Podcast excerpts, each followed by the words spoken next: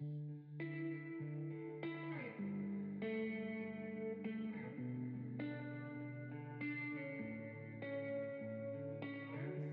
is a podcast by Well House Church, where personal spiritual growth is fueled through a variety of practices rather than a single prescriptive time of devotion, where we discuss different spiritual practices that help us be more present with God, others, and ourselves. What's going on, practitioner? What up? How we doing?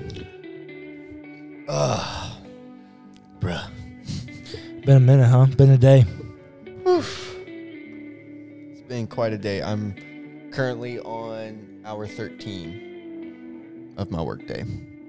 Um, I'm tired. I feel that. I have those days. Fortunately, today was not one of them. Hey, that's good.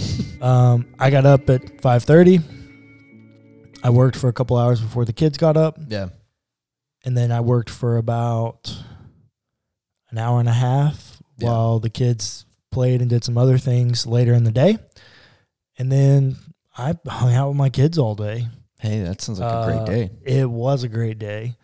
Uh, I've had them for the last three days and three days. Yeah, Wednesday, Thursday, Friday. Yeah, had them for the last three days.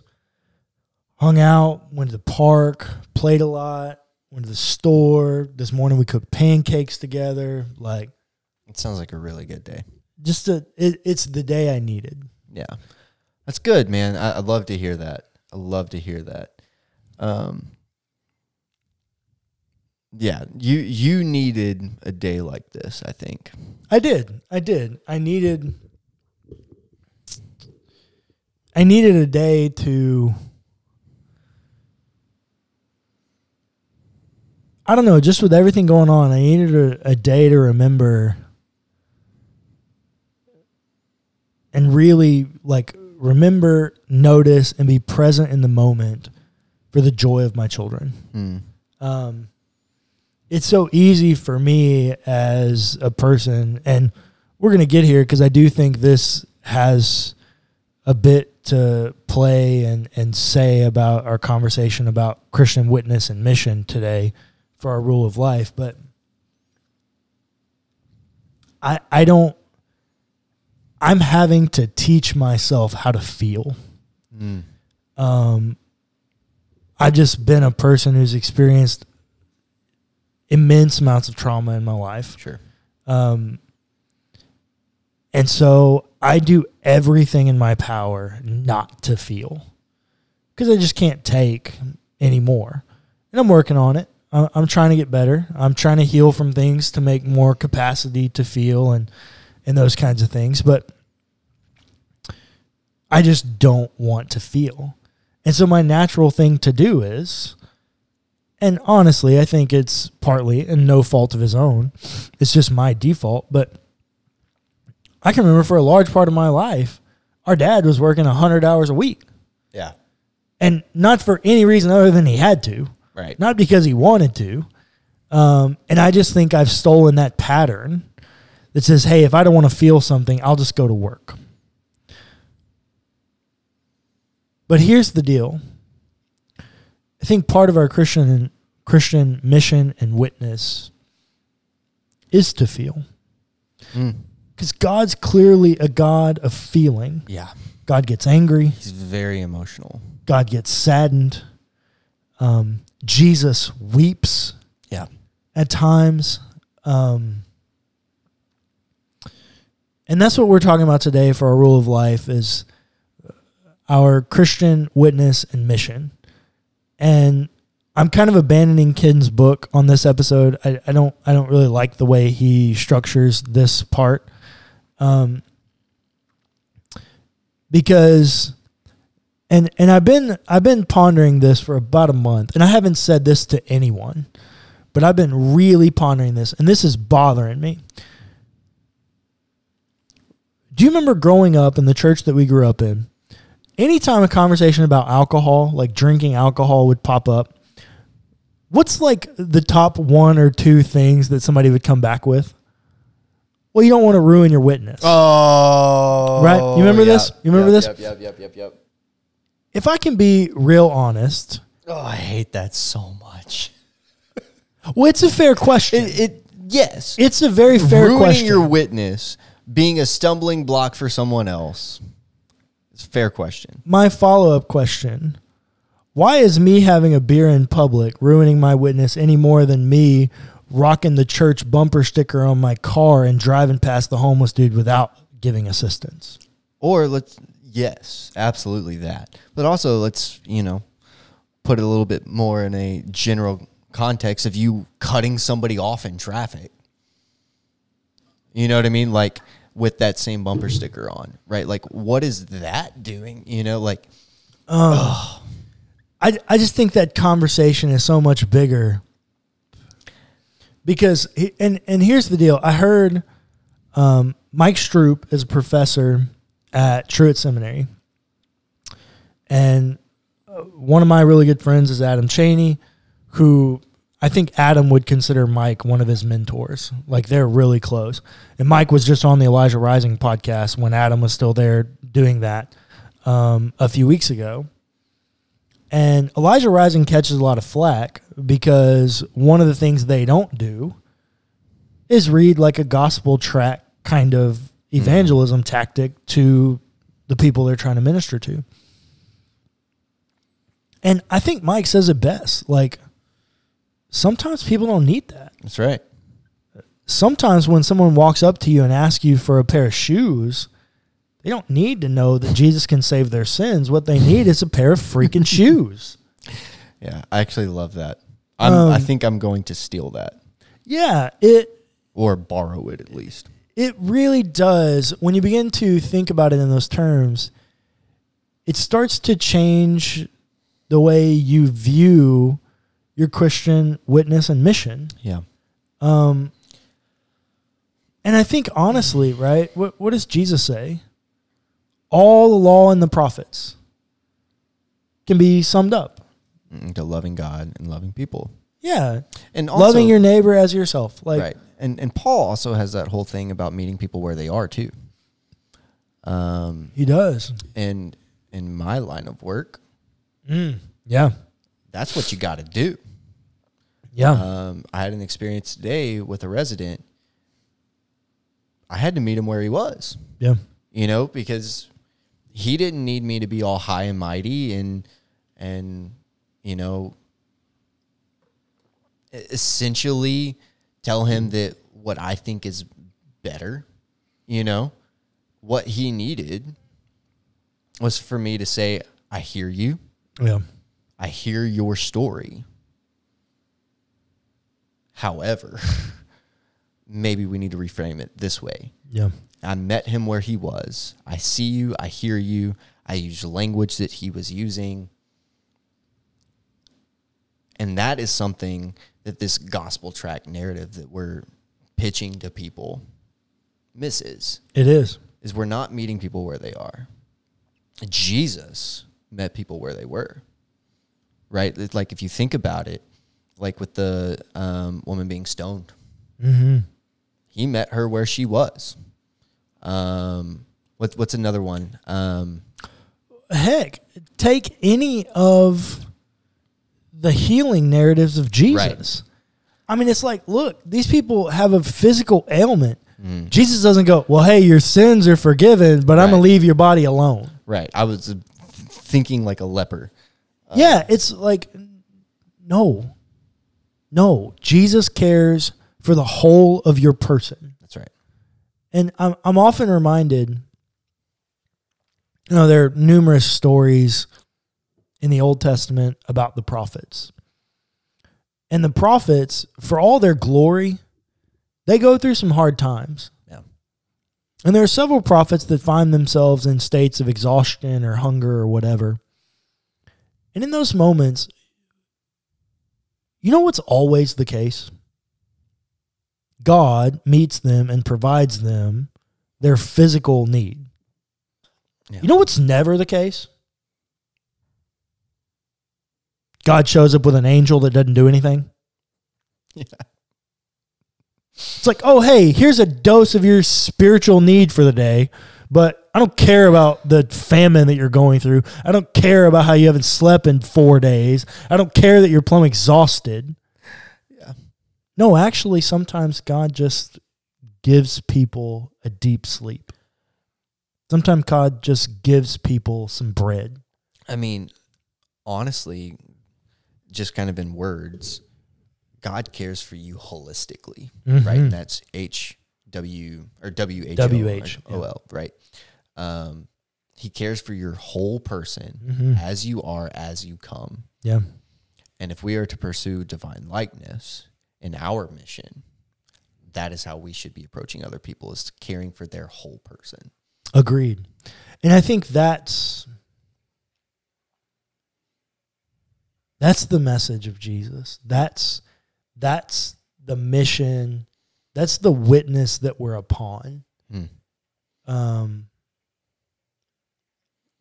the goal here is not to live out a list of do's and don'ts. Right.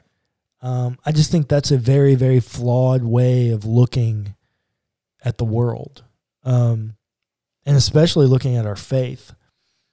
I think the bigger thing here is, if I can be real honest, the oldest person that's active in Wellhouse Church is not even 50 years old. Hmm. Do you know how many churches would kill to have that number? A lot. A lot. The number one complaint of people in the world, church people, is that we can't get any young families. You know why you can't get any young families? Because you're not catering to young families. One. Well, I think that's part of it. I think another part, if I may be afforded the opportunity to be so bold, is because you know what young families care about more than anything? They want you to be kind. Mm-hmm. They want you not to be a jerk. Yeah. They want to be accepted. They want to know they're cared for. Um, and they don't want to hear this is what we've always done. And this is the way it's always been. Yeah, they want to know that you're about progress. Mm-hmm. They look around and they see a lot of things in the world that they hate and they don't like, and a lot of things that exist in the world that they wish weren't there. And historically, millennials and Gen Z are not okay with the status quo. Right. Actually, they're quite perturbed by it. Right. Exactly. And so they go upon, pun intended, a mission of progress. Yeah. Our Christian mission and witness should be a mission of progress. Yeah. It should be a mission where we are on a journey of going about bringing the way of Jesus in the way that we're told to. Notice, we are told by Jesus not to judge. We are told by Jesus that Jesus is the judge. And yet, how many times have you heard Christians are judgmental? So many times. And from that, because here's the other thing the classic stereotype of the things that are wrong with Christians is that Christians are hypocrites. You never get called a hypocrite as a Christian if you never judge someone for doing something wrong. You ever thought about that? If you kept your flipping mouth shut and didn't tell people they were screwing up, you'd never get called a hypocrite Yeah. because you've never told someone they did something wrong. Yep. That's ruining your witness. Yeah. Yeah.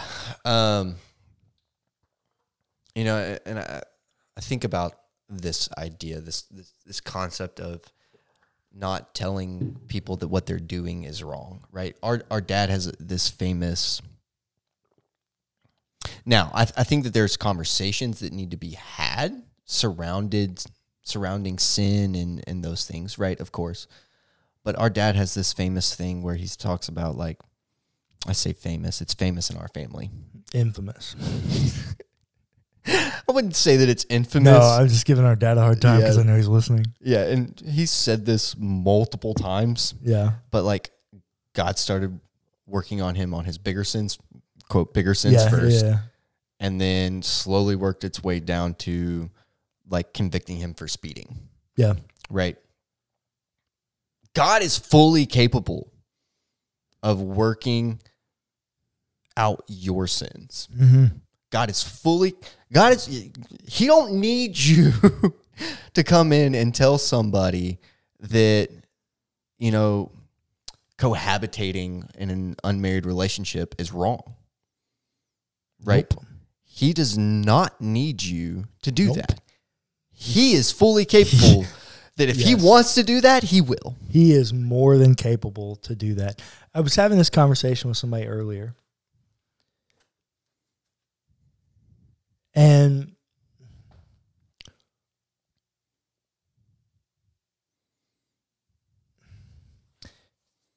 I've changed my mind. I don't want to share that. I think I would have to share some personal details about the person I was counseling with in order to tell that story. Okay. So I don't I don't really want to go down that road. But you're right. I mean, it's it's not your job, bro. No, it's not. Like if you really want to talk about living a Christian witness and mission, it must be it must be love. That's right. Um Now, can I actually address that for a second? mhm. It absolutely must be love. 110%. Man, I want to sing the song so badly. I'm not gonna. I'm not gonna. It, it has to be love, Yeah. right? Your goal has to be love. And now that you've said that, like my I lost my. Here we go. I find myself a lot in this hard place where I find it very, very difficult to have grace and love on the judgmental people. Ooh, yeah. Me too. Same team, bro. Yeah. which is hypocritical. It is. Yes, it is. It is. And I know that there's lots of our listeners that are Well, thanks for convicting me. there's lots of people listening Mm. that are probably feeling that same way, you know, Yeah. or maybe hadn't thought about that yet, but I would encourage you to consider that as an option, like that that is a struggle for you. Um, we were in a church um, about two years ago now, three years ago now, something like that. There was lots of judgment happening. All Was I on staff at this church? Yes, Yeah. Okay. all over the place, everywhere, just weaved throughout the culture of the church. It. Yeah. It. Um, it, it was a pervasive culture of judgment and Yeah. oppression. And I found myself lots of times, and I was also still kind of exploring, um, you know, Catholic theology and those things, and so I Mhm. was firmly, in, like, involved in a Catholic church as well. Yeah. very fundamental Catholic church at that. Um, and so all I'm seeing from Christianity, both in evangelicalism and in Catholicism, is judgment. Yeah. That's all I see. That is my only framework for this time in my life. Yeah. That the church is just judgmental. And this is wrong. And I hate this and struggled not hating the judgmental people. yeah. Um, and that in and of itself is wrong. Yeah. Um, because I still need to be able to approach these judgmental people with love and with Yeah. grace. And again, can't go up to them and tell them that your judgment is sin and that you're doing this wrong. Yeah. You need to, Ugh. you can live a, a, this life example of love and grace and mercy and what some would call, you know, liberalism. Well, and I, but um, I think there is there's a way to do that in a balancing act, right? Right. Those things don't happen in a vacuum. So I can remember the same church you're talking about. I was on staff at, and um, I was the interim pastor, and there was a, a power struggle at the church, and some people that had no business being involved in the things they were trying to be involved in were there. Yeah. And so I had met with some people and I was planning to baptize someone. And so I'd made some phone calls to get the baptistry filled. I was going to do this on Sunday. Well, I got a phone call Thursday night from a person of importance in the congregation telling me that I could not baptize them, that I had to tell them Oh, I remember all this. that I couldn't baptize them because they, it was a couple, were cohabitating. Mm-hmm. And so I politely reminded this person of the biblical texts that I thought were relevant to the conversation. And Uh, I'll keep those- texts. Yeah, I'll keep those to myself. Um, and they continued to tell me that they didn't think I should. And so, as a way to circumvent me, they were going to take it to the board. I was like, okay, whatever. So I got a phone call um, that said, hey, you know, we're not sure. You know, this is a, a an issue. So I got to church on Sunday morning. I made sure the baptistry was filled. And I called that individual into my office. Hmm. Not to judge them. It really was not to judge them. It was really just to show them the error of their ways. Right. And so I sat that individual down and I said, I didn't call you in here to argue with you. I'm actually not going to do that. I think you're wrong. Um, and I want you to know here's the sermon that I'm going to preach this morning. Do you remember what the sermon was? No, I don't think so. It was when Philip baptizes the Ethiopian eunuch uh, in Acts 8. now. I do remember that. Because the deal is, is like, can you imagine the baggage that comes with being a eunuch? Yeah. Um, if you don't know what a eunuch is, Just do a quick Google search. yeah, uh, I don't really know how to explain it without getting marked as explicit. So Yeah. uh, just do a quick Google search for what a eunuch is. E U N C E U E U N C H eunuch. Um, Why did you say that like you were in a spelling bee? like you spelled it and go, eunuch. well, because I had to think about is that actually how, is that actually all the ways that you spell it? but it just sounded like Yeah, a, like you were in a spelling bee. I'm a nerd, okay? Leave me alone. anyway, so I brought this individual in and I, I sat them down and I told them, I said, This is what I'm going to preach. And this is going to be my punchline. Now you have a choice set before you. This is a narrative you want to control. If you don't want me to baptize them, you go tell them Mm-hmm. Yeah. to their face. Don't go through me. You go tell them why they're not worthy to be baptized this morning. If you remember, I baptized both of those individuals that morning You did. because it's not it's not your place, it's not my place to judge. No. God is the God of redemption. That's right. And unbeknownst to us, God redeems how God chooses to redeem. That's right. That's that's actually where I was about to go. And we we don't get to be the guardians That's right. in in creating and maintaining the narrative of what God's redemption looks like. Because if we were, if I can just be real honest, if we were the guardians of that redemption story, I wouldn't have Joshua. Yeah. I wouldn't have redeemed that way. Yeah.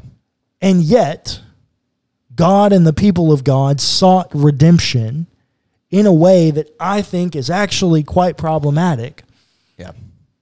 because God's allowed to redeem how God chooses to redeem. And your judgment, the way you live your life with a lack of kindness and Christian care and hospitality, I think are bigger statements that ruin your witness than you having a beer or you saying a one off cuss word Yeah. or you doing these things that traditionally, right? I remember growing up, what's the age old saying? Don't Don't drink, don't smoke, don't, Don't- chew, and don't no. run with girls who do. Yeah, don't drink, don't smoke, don't cuss, don't chew, and don't run with girls who do. Yeah. Um, Which purity culture written all over that. But like, Oh yeah, hundred percent, hundred percent. but what, Cullen, what is it that I always say that the individual is? I don't know. You talk a lot about the individual. They're their own expert. Yes, yes, you do say that a lot. I say that all the time. The individual is their own expert. And guess what? God is also the expert on that individual too. Well, actually, I would. Oh, I would venture to say that God's more the expert. If Sure. I could interrupt you, because That's fine. this is what I can say. This is what I wanted to say, and now I figured out a way to say it earlier about the conversation I was having with the individual. You've experienced things in your life, Yep.